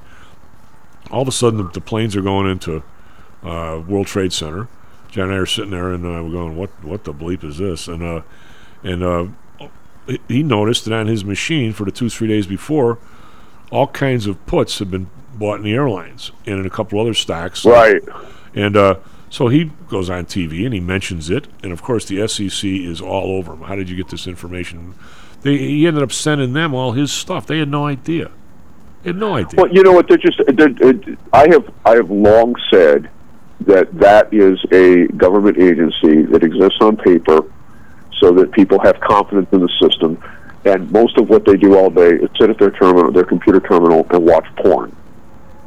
Well, you know they, they never they never found those guys they, because Jan was. Oh, I know. They, and, and, well, but How do you- how do a you- decent how number do you- of those contracts were never cashed, so it's entirely possible that some of them were the guys on the plane. Uh, they're in some account. They had to buy them an account. Somebody cashed them. Well, I understand that, but I'm saying that there was, you know, a decent number of those contracts were never cashed. I think So- I think what happened is they went to they were from Europe and they probably led their way back to the Middle East and we have this very odd relationship with the Saudis and those people that we know they're a bunch of sleaze bags but we want their oil and we make money from them and it's I think it got lost in that dynamic, Karl. I honestly don't. Yeah, yeah. But I can't So you know, it. it's just I, I've just never seen you know this this sort of thing.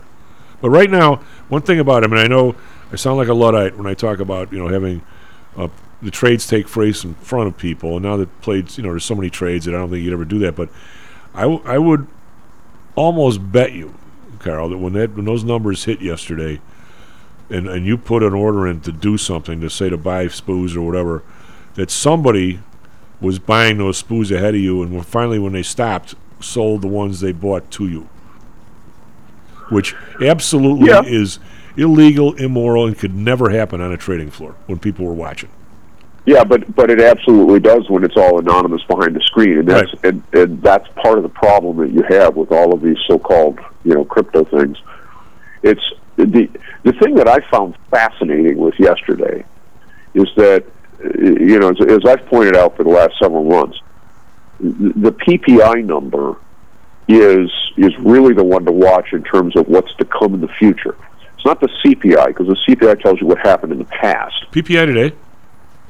PPI, well, it should be. I don't know because it's uh, you know there's a lot of people are honoring Veterans Day. I haven't actually seen it come out yet, so I'm, I'm going to have to look though. I'll look. Um, but the thing that that that I you know that I looked at when I saw this, and and, and again, I've been talking about this other thing, it's owner's equivalent rent nonsense for years, really for the last 20 years, ever since it was put in there, and this was all part of the rejiggering of the CPI after Carter. Uh, when that has suppressed what house prices have done in terms of inflation numbers, and essentially ran that that gear backwards. So when you had increases in house prices as a result of falling rates and ability to buy, you you for all intents and purposes said there was no inflation in house prices, even though there was absolute garbage. Now you're seeing the exact opposite. You saw yesterday a substantial increase in in the the owner's equivalent rent number, and yet um, no, that's I mean the house price acceleration has gone away, and the reason it's gone away is because uh, mortgages aren't two percent anymore. And yet we now have OER saying that uh, oh by the way, over the last twelve months it was up six point nine percent on the year. Should be thirty. Um, should be I- thirty I percent. don't think so. We got. Let's let's talk about it after break. PPI is next Tuesday. That's because of the holiday. Uh, yeah, it's because of the holiday. Yeah, SPP is up 16. NASDAQ is up 53. Be right back. How much confidence do you have that your investments will make you wealthy? Do you truly know the odds? Welcome to Luckbox, the control freak's guide to life, money, and probability. Luckbox shows you how to factor in the likelihood of success before you commit to an investment or any other life decision. Your brain is smarter than your gut, and that's why you owe it to yourself to read Luckbox. We've made it easy because Luckbox is free for one year at luckboxmagazine.com/jocks. Each new issue dives deep into the current investing climate, separates the signal from the noise with timely, actionable trading ideas, and equips you with savvy investing tactics you don't already know. All while exploring how to live your best life through music, spirits, food, sports, travel, fitness, and a whole lot more. Luckbox is the essential magazine for proactive investors who are hell-bent on controlling their financial futures. It's for overachievers and alpha types who don't buy into Wall Street's investment gurus. It's for mavericks who believe in life, luxury, and the pursuit of happiness. It's for you. Smart investors don't bet on possibilities, they play the probabilities. Luckbox is $7.99 on newsstands, but you can subscribe for 10 free digital issues at luckboxmagazine.com/jocks. Don't rely on luck. Get Luckbox at luckboxmagazine.com slash jocks. Hello, this is Tom Howell, the Chief. We've talked a lot on the show about risk and suitability, about how your portfolio should match your age, income, and risk appetite. It's been hard for investors to maintain that suitability in the last several years due to a Fed strategy that has driven interest rates to virtually zero. You may have even heard that the Fed was trying to drive conservative investors to a riskier portfolio on purpose, for whatever reason. I'm sure you are aware of investors that took some increased risk, such as longer term fixed income securities, and are now unhappy with that choice. PTI, we've always stressed total portfolio risk awareness and tried to minimize chasing returns in a tough environment. Well, now it looks like maybe interest rates are moving more towards historical levels. Everyone needs to be aware of what that continued movement might do to your portfolio, both good and bad. We also have a stock market that seems to have stalled, at least for the short term. I think it's time for everyone to take a serious look at their goals, their risks, and their portfolios. Do they match? If not, we can help. We have a signature protected index program. We have ways to hedge against interest risk. We can make that portfolio right for you again. Go to PTIsecurities.com or call us right now. The market can change very rapidly. That's PTIsecurities.com. Hi, I'm Audrey Johnson, an owner of Home Source Realty and a frequent contributor to Stocks and Jocks. If you're nervous about the stock market and considering diversification, or are looking for a rate of return way better than your banks, consider adding rental properties to your portfolio. Whether it's a condo, single family, or multi unit building, I can help you select a property that meets your financial needs.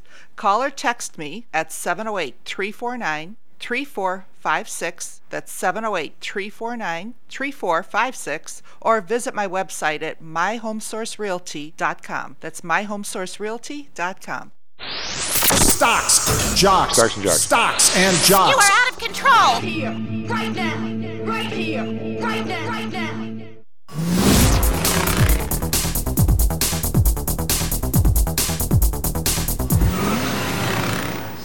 Well, up by Station Jocks. I'm tomorrow. Andrew on the board. SP Futures up 19. NASDAQ was up 65. So we're up, but we're kind of stalled here. We're just actually we're just down to 15 here during the break, but I'll bounce back up. Uh, Dow Futures up 161. Individual stocks. I've got uh, Chevron Texaco up 237 as we got oil up today. Uh, other than that, uh, Salesforce up a buck 70. Everything's pretty much green. Nothing's uh, down much. Merck's down 58 cents. Everything we're predominantly green again today. Yesterday was a sea of green. The only, the only stock down yesterday was McDonald's. I don't know how that came about, but they were down. Uh, Asia, Nikkei up 817. Oh, they didn't participate in our stuff yesterday. They were already closed. So catch up, catch up, almost 3%. Shanghai up 51, 1.7%. Hang Seng, I hope Karl bought this at 14.4, uh, up 1,200 bucks, uh, 7.8%. Is uh, China trimmed their quarantine, whatever it was. It was 14 days, it's 10, or if it was 10, it's now 7, but they, they trimmed their quarantine on the COVID. Uh, so that they're pretty bullish over there, so people maybe go back to work. Over in Europe, DAX up 55.4%, uh, FTSE down 31.4%, CAC around up 30.4%. So we're bullish everywhere except for the FTSE. Uh, yesterday, these numbers are huge. Dow up 1,200 points, S&P up 207, Nasdaq up 760. So it's the biggest day I've seen in like a really long time. Uh, but I was nice and long for my clients, so it was a good day. Uh, Treasury, uh, this is the number, 3.81, down from 430 or so. That's 33 basis points down today. I think they're over overthinking this number, but that's just me. A Bund up 13 basis points, 2.13. Uh, Japan uh, down a point to 0.24. We've got oil rallying up 264.89.11. Brent up 254.96.21. Natural gas up 3 cents, 627, back up over 6. But gold up again today, 1130 at 1765. Silver down 2 cents, 2167. Copper up 12 cents. It's a almost three over 3% move, 388. We've got crypto. Uh, let me see crypto. I managed to hit on the, the wrong number here. Like, boy, what do you do? You know, you, you hit this button when you're not supposed to. These mice, the stuff happens. Bitcoin's down 181, 17,409. I think it got under 16,000 yesterday, but it, it needs to kind of hold here because there's there's margin loans I think at this level. Uh, U.S. dollar, uh, big numbers. So euro is up is 103, so it's up another one percent today. The euro, the dollar is down all over the place, and the, the British pound's up to 1.18 almost. These are highs we haven't seen in, in weeks or months. Andrew, what do you got for us, Trevi Weather Sports? All right, 7:38 here in Chicago on Friday, November 11th. Uh, for sports, we can look forward to the Bears playing the Lions tonight at su- or sorry, this Sunday at 12 p.m. And uh, over for hockey, uh, last night the Blackhawks lost to the Kings in an overtime game, the last point being scored just 1.4 seconds right before the end. Uh, for Chicago weather, it's clear today, and it's only going to get colder. Uh, it's currently at 48 degrees with a high of 49, so not much warmer than that. Uh, over in Phoenix, it's currently clear at 46 degrees with a high of 69.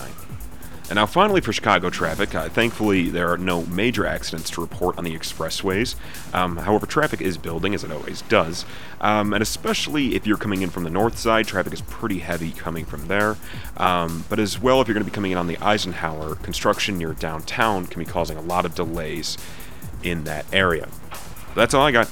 Back to you, Chief. Um, Karl, I'm looking a couple of uh, I'm going to say somewhat stupid questions here for somebody who doesn't really have all the math in front of them. But I, why why is the published number of the CPI 0.3 when both the unadjusted and the adjusted at the actual on the actual table here is 0.4. Where'd the 0.3 come from?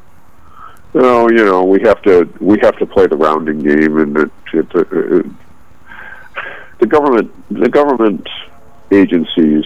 I don't care what they are. I mean, you know, I I call the BLS the Bureau of Lies and Scams, and uh, and and there's you know, it's been the name I've attached to them for the last 25 years, and there's very good reason for it. I don't believe any of the adjusted numbers, and I don't believe anything in the unadjusted that is, uh, you know, other than year over year, which is pretty easy. And even then, the intentional distortions. I mean, this is the, stuff that's in there. Even even assuming that there's no intentional game playing going on, and let's I'll, I'll give them that. It's the same situation you have with the CBO, which scores the fiscal impact of every bill that goes through Congress. The CBO is required by law to assume that if a particular spending thing expires in five years, that it will actually expire. Yeah, but it never Okay? does. It, never doesn't does. matter whether Congress has extended it every single year for the last three decades. It makes absolutely no difference. They are required by law when they do their budget deficit estimates and everything else to assume that it will in fact expire. This is why every year, and in fact it's about to happen again, Congress passes this thing called the doc fix for Medicare and Medicaid. Because if they don't, then the the reimbursement rates for physicians on these programs will get cut. The cuts are relatively significant. They're not, you know, they're not one or two percent or something. They're pretty significant. And yet, if they were to actually put that into the law on a permanent basis, then the CBO's budget numbers and deficit uh, numbers on a forward basis would have to reflect that. So, as a result, they don't. And every year, as we get towards the end of the year, Congress, for one year, extends it one more time, and an extra 10 or 20 billion dollars goes on the budget deficit that wasn't accounted for by the CBO's figures. Now, of course, it gets picked up the next year when they do the actual cash statement, right? And it's in the monthly Treasury statements. You can't hide it But it doesn't show up in the budget deficit, deficits, and so both sides of the aisle run around saying, "Oh, you know, look at look at our fiscal," and they know it's a lie. It's on purpose. Well, I mean, Kevin and I were talking about when that became, but I'm just kind of curious on this one. I mean, when I see the I see the number on TV, 0.3 percent. I see the spoos run up 100. Right, and here it is. And, and here it is. 04 in the in the actual table that's on the front page of the report. Yeah, it's, and here it is 04. But now, I mean, I'm not. I can't. I don't have the computer to do the math here. But I'm just running down the categories. I got food at 0.7. All right, so that's over 0.4. Uh, we've got uh, we're down the line here. We've got uh, and we're next one would be energy. When you get down, God bless, there's a lot of food. Well, food's 06. The food's 06. All right, I got- energy was 1.8. no, one energy. I got full energy is one point. You're looking at the adjusted. I'm looking at the unadjusted is one. Right. Uh, yeah, I'm looking at the seasonally adjusted right, so- number. Yeah. Okay, so that's that's over over point four. Uh, Right. Now, and then in, in the energy thing here, I do want to I want to ask you, uh, where where is uh, diesel in which one of these things? Is it fuel oil? Okay, fuel oil. So they've they've got that up 19.8 percent. Okay, but here's the part they've they've managed to cut down, even though it's only a small piece. Uh, utility, gas service, and electricity. Who got a drop in it? All right, but just stay with my theme here for a second. We got food up 0.7, energy up one. So okay, that's over 0.4. Now all items less food and energy are are, are 0.3. But even so, how does that? How does how do you get to four there? I mean, it's it should be more than Well, it's it's it's absolute nonsense. But you know, the the, thing that's interesting is I, I had somebody on my forum because I, put up a thing on the you know on the inflation uh, in the in the trading area, and they said, oh, you know, what's what's this BS about you know about pipe gas, natural gas? And I said, "Uh, go go pull up a chart for you know for uh, slash NG uh, the gas futures contracts. Last month, yes, it was down a little bit. It was down. Now, is it going to be this month? No, because guess what? It's been moving higher. Um, gee, there's this thing called winter that happens every year. That tends to be the case, right? Except your your utility Um, bill. I don't know what it's like in Tennessee. Your, well, your uh, utility you know, I, bill here. I was talking to a friend of mine yesterday, and he said that his his heat bill last year uh, hit close to three hundred dollars a month. he's on gas. He's on gas, and I and, and I said, you know, there's a, one of the reasons I have a heat pump here is that that was you know that was a sixty dollar bill for an awful lot of years. Last year it would have been about two hundred fifty bucks. Uh, guess what? It was about hundred about about a hundred hundred and ten. Um, X, you know, the rest of the energy that I use in the house for other things. Karl, you're, Yeah. you're usually pretty up on this stuff, but you know, if you were in Chicago, they're way ahead of you. Your gas bills. Well, you couldn't get away. You couldn't get away with that in Chicago because there, it's too cold, and uh, you know the heat pump sounds great right up until it's ten below zero. Then it doesn't work very well. well, you also have your gas bill's fifty bucks if you don't use any gas. Right. Well, there's yeah. See, I have I have gas here at the house, but the only thing that's routinely used for is my gas log fireplace, and my my monthly, you know, nut charge for the meter is eight dollars. Yeah, here it's like fifty. Yeah, it's it's eight bucks. So I mean, the reason I have it turned on, and that you know, it- it's a backup in the event that I lose electrical power for some reason. Um, but in addition to that, it's eight dollars. Well, I mean, so you, but if you go down this list, I, I still don't quite know how to get to the to the point four. I mean, because you, well, here's one of the reasons. you- you- Chief, you don't, except for some aggressive rounding inside their, you know, their black box. Well, I don't, I don't see how. I'm still looking for anybody, especially in this area, that can rent their home, can rent a place to live for seven and a half percent of their paycheck. Well, it's absolute nonsense. Yeah, I have so. yeah, it's garbage. And and and well, then again, okay. Um, tell tell me who among all the different people you know that has one percent of of whatever their total earnings is is uh, is health insurance. Well, yeah, it's. Well, but I mean, the, Well, the- but that's been there. But that's been there for you know forever. I, it used to be six tenths. Now it's one percent. You know, I mean, I look at this right now. The weighting in in the table for health insurance is point nine one eight. well, they, they get the idea that nobody's. I'm sure they probably are going to say that some of it's in the PPI, although I don't know that. But still, I'm, I'm looking here. The over, owner's equivalent rent, even though their number is down, but that's 0.7 for the month. So I still I don't see anything here other than used cars, which are down 2.3 percent. That's below this 0.4 number that they came out with. I, uh, you know, I agree with you. I mean, and I, you know, when I look at this, you know, I, I, I look at the detail table, and yeah, you know, there's some stuff that's down, and you know, there's. Uh, on the other hand, you look at the things that people actually have to buy, car insurance, um, you know, up up thirteen percent on the year, right? Uh, if you have a car, you have to buy car insurance.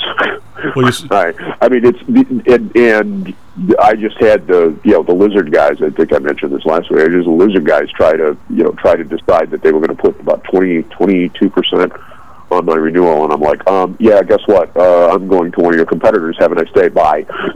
Well, they've got the cost of health insurance this month down four percent, even though it's only one percent Well, of the basket. supposedly, but you know what? Here's the, now here's an interesting thing about that though is that so because I'm I you know I do contract work and stuff these days, I I get to go buy my stuff through the exchange and I manage my income because otherwise the second twenty five grand or so that I earn in a year. Uh, I, I have an effective tax rate of, of very close to 100% because I lose all the subsidies from the exchanges. And as a result, uh, being being a almost sixty year old guy, uh, it would be over a thousand dollars a month. Okay, for me to, to go out and buy it. Uh, if I manage my income appropriately, uh, I pay zero. Now I have crappy insurance. It's basically only a, a catastrophic policy, but that's all I need. That's all I want to buy. Uh, but I don't actually pay any cash for it. And uh, but again, I mean, you know, that second twenty five thousand Well, dollars, half of that, literally half of that, would be absorbed just in paying health insurance premiums. Um, it's all you need until, and I don't knock on wood, you turn an ankle during a marathon and you go to an a emergency room and then an MRI and something that bills 25G. Well, but that's why I have it. Okay, because d- yes, I would have to fork up a large deductible, but then if you know I get run over by a car, and, and yes, it's covered. Um, you know, you just mentioned something. Uh, this is scary sometimes on Friday that I don't. I don't think you. I mean, I don't. I hope you do, but I don't think you listen all week long to every one of my outpeeps. I hope. I hope you do. But I, I did a thing because I'm, I'm sort of into this, um, Karl. Because when I first did this inflation crap, I was very young, and we used to have you know a bazillion tax uh, uh, different tax categories, right, or whatever we're going to call them, tax. And so when, when people talk about you know Ronald Reagan lowered taxes, if you if you look at the inflation that was going on during his term, I'm not saying it was his fault. I don't think it was. I don't think it was Jimmy Carter's fault either. It was the people before them. But the point being is, is they if you if you take into account the fact that you were walking up these tax brackets, he didn't he didn't lower anybody's taxes. In fact, Well, he ra- he but I looked at this thing and I, I picked a number. Just funny you should mention that the 25 versus the extra 25. I I, I took a guy a guy because we were back to having like four or five tax brackets. I mean, it's not like Reagan's Right. era, but it's not like it's one or two. I, I just went through the math this week and see see if you disagree with me or where. I took some guy making 42 grand a year, guy, lady, whatever, who the hell it is, uh, and Okay. the dog, and I said, okay, they're going to get a 25 percent increase if they do, because because at the end of the day, this inflation bubble, despite how these goofballs are not counting it or whatever, at the end of the day, we've had a we've had a price level bulge of somewhere between 30 and 38 percent, in my opinion. Something a little less than the money supply growth because probably some of it was lost in the velocity. So say 35, right? I was I was smart and I said, okay, here's a guy. He's going to get through this whole mess, the two two or three year period we're fighting with this. He's going to get a 25 percent raise. So he's up to 53,000 from 42. Now, granted, his expenses are up that entire amount. So I got the dude income tax because he's now into a new bracket. Right now, the bracket hoses him. Yeah, so he's he's up 24. He's going to pay 24.20 in income tax on his 12 grand. His uh his payroll tax, if he's a guy like you, a 1099 guy, is 1650. His Illinois tax is 550. So he's up to 4620 in taxes out of his 11 grand, and now he's in a in a level where he doesn't get any any help on his insurance. I'm going to say the dude is down 10 grand on the year after getting an $11,000 raise. Yeah, well, I mean, this is, uh, you know, one of the things that I think is so interesting is, uh, especially with regards to what happened yesterday. Show me where in the curve interest rates are positive. Well, even against the even against the the CPI number, even again, just take it at face value. Don't try to analyze it and say, "Well, that's obviously BS." It is, but leave the obvious BS out of it, and just say, "Okay, so we'll just take this on the an- the annualized run rate number. Please show me where the positive rates are anywhere in the curve." Well, Kyle, if you if you don't give anybody water for a month and you give them even some dirty water, they're happy. I've got all kinds. Well, I of, I understand that, but you know, come on, two hundred spoos. I, I well, I'm, I'm, I'm going. I'm, I'm still on the. I'm being a knucklehead and, and getting to your interest rate argument. We've put all kinds of clients in the six month T bill stuff here at like 4.2, 4.5, whatever it's been. Now it's going to be less this time, but uh, we've Yeah. put all kinds of people in there because you're not getting squat at RBC, you're not getting squat at a bank. You're actually doing all right at IB, but still, that's that's way better than anybody's had for eight years. Yet it's Oh, I, oh, uh, yeah. no argument. And and you know what? And then some of that air comes out of the you know comes out of the the the, the ten year uh, futures contract. The you know the cash the cash yield goes down, of course. And what happens? People look at that, and go, "Oh my God!" and they pile back into equities. Well, but this is, but I also tell all my clients, this is better. You know, instead of somebody slapping you head four times every day, they're only slapping you two. So it's better, but you're still giving the government or somebody else money for six months for 4.4% when the inflation's eight. You're st- it's right, still exactly. a losing You're game. still losing money. yeah, it's still a losing game. Not quite as much. Right, but it, but it's it's way better than it was, and, and and my counsel has always been, let's just do it for six months. Maybe things will finally get back to sanity in six months. Here, let's not do it for ten years. Let's do it for six months.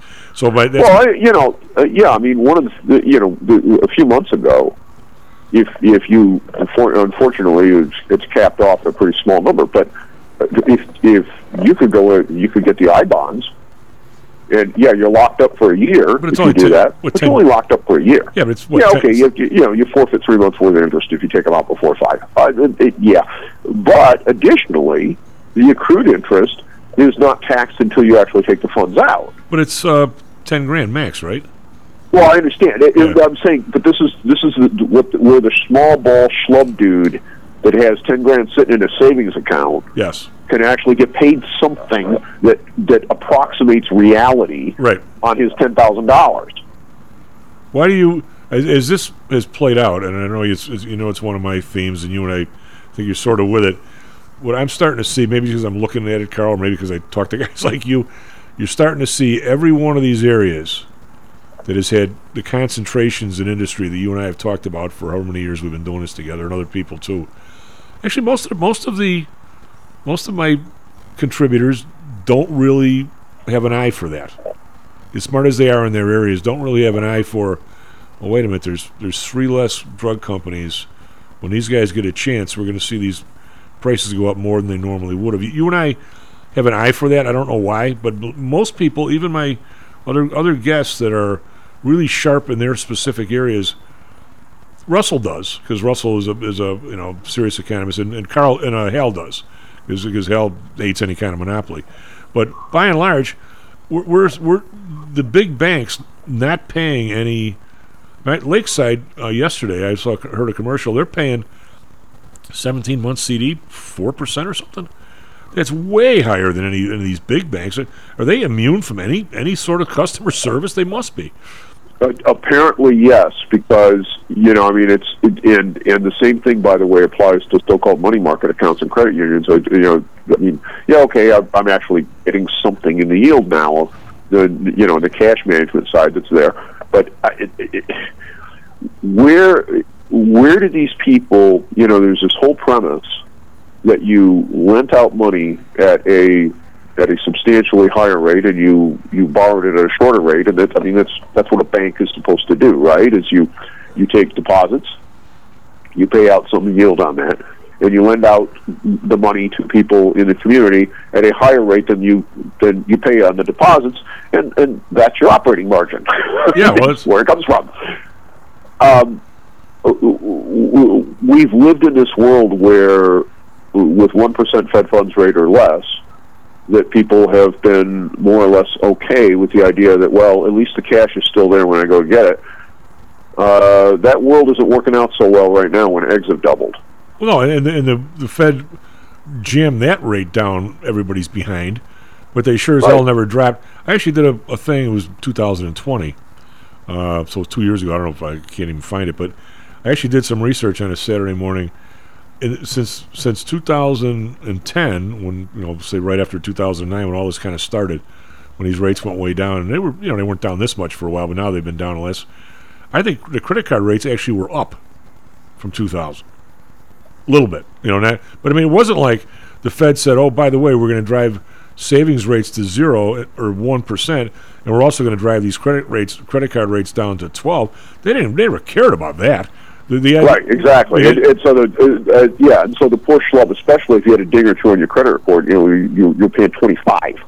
Well, I mean, the biggest. Well, I don't know now because the last month or two. Actually, you probably can help me with these numbers off the top of your head. You're the only guy who can spring this on. I, I heard on the radio the other day, so I couldn't I couldn't write it down. I've been so busy with this other stuff, I haven't.